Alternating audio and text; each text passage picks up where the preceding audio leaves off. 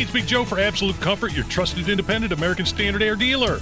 Owner Chris Wedekin sells the ductless Mitsubishi electric mini split, which is a great option to heat and cool individual spaces while blending into the decor. You want your poker room to be dressed up, you could take a vinyl wrap and put on these. If you like the more modern look, they have styles in black, silver, and pearl white that would be more aesthetically pleasing for your rooms. Find out more at AbsoluteComfort.org. Absolute Comfort is your trusted independent American Standard Air Mitsubishi Electric Elite Ductless Pro dealer. You're listening to the Hammer and Nigel Show. all around the world. Tony Kennett filling in for Big Nige. I'm Jason Hammer. This is the Hammer and Nigel show. It's a somber day for me, Tony, and I think you feel the same way. Today would have been the 63rd birthday of comic genius Norm MacDonald. there was nobody like him. Uh, the only man who could actually tell Clinton to his face that he was a murderer and that he married a murderer in front of a crowd and walked away with the entire room laughing. Absolute legend. that dry delivery, you know, like just not giving a blank. And when he passed away, it was such a surprise because nobody really knew one if he was sick and two how long he'd been fighting it.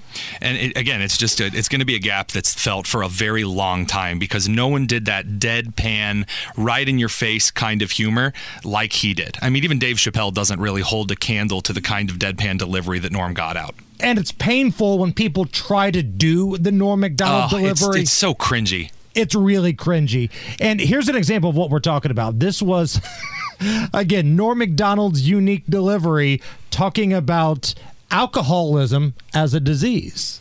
My buddy Richie, who has a disease, he has a disease of alcoholism. Alcoholism. And uh, I like to look, I'm a kind of guy who likes to look at the bright side of things, you know. So I, I told him, I said, Richie, it's true that you have a disease and everything, but I think you got the best one. it's the only disease where you get to drink booze all the time.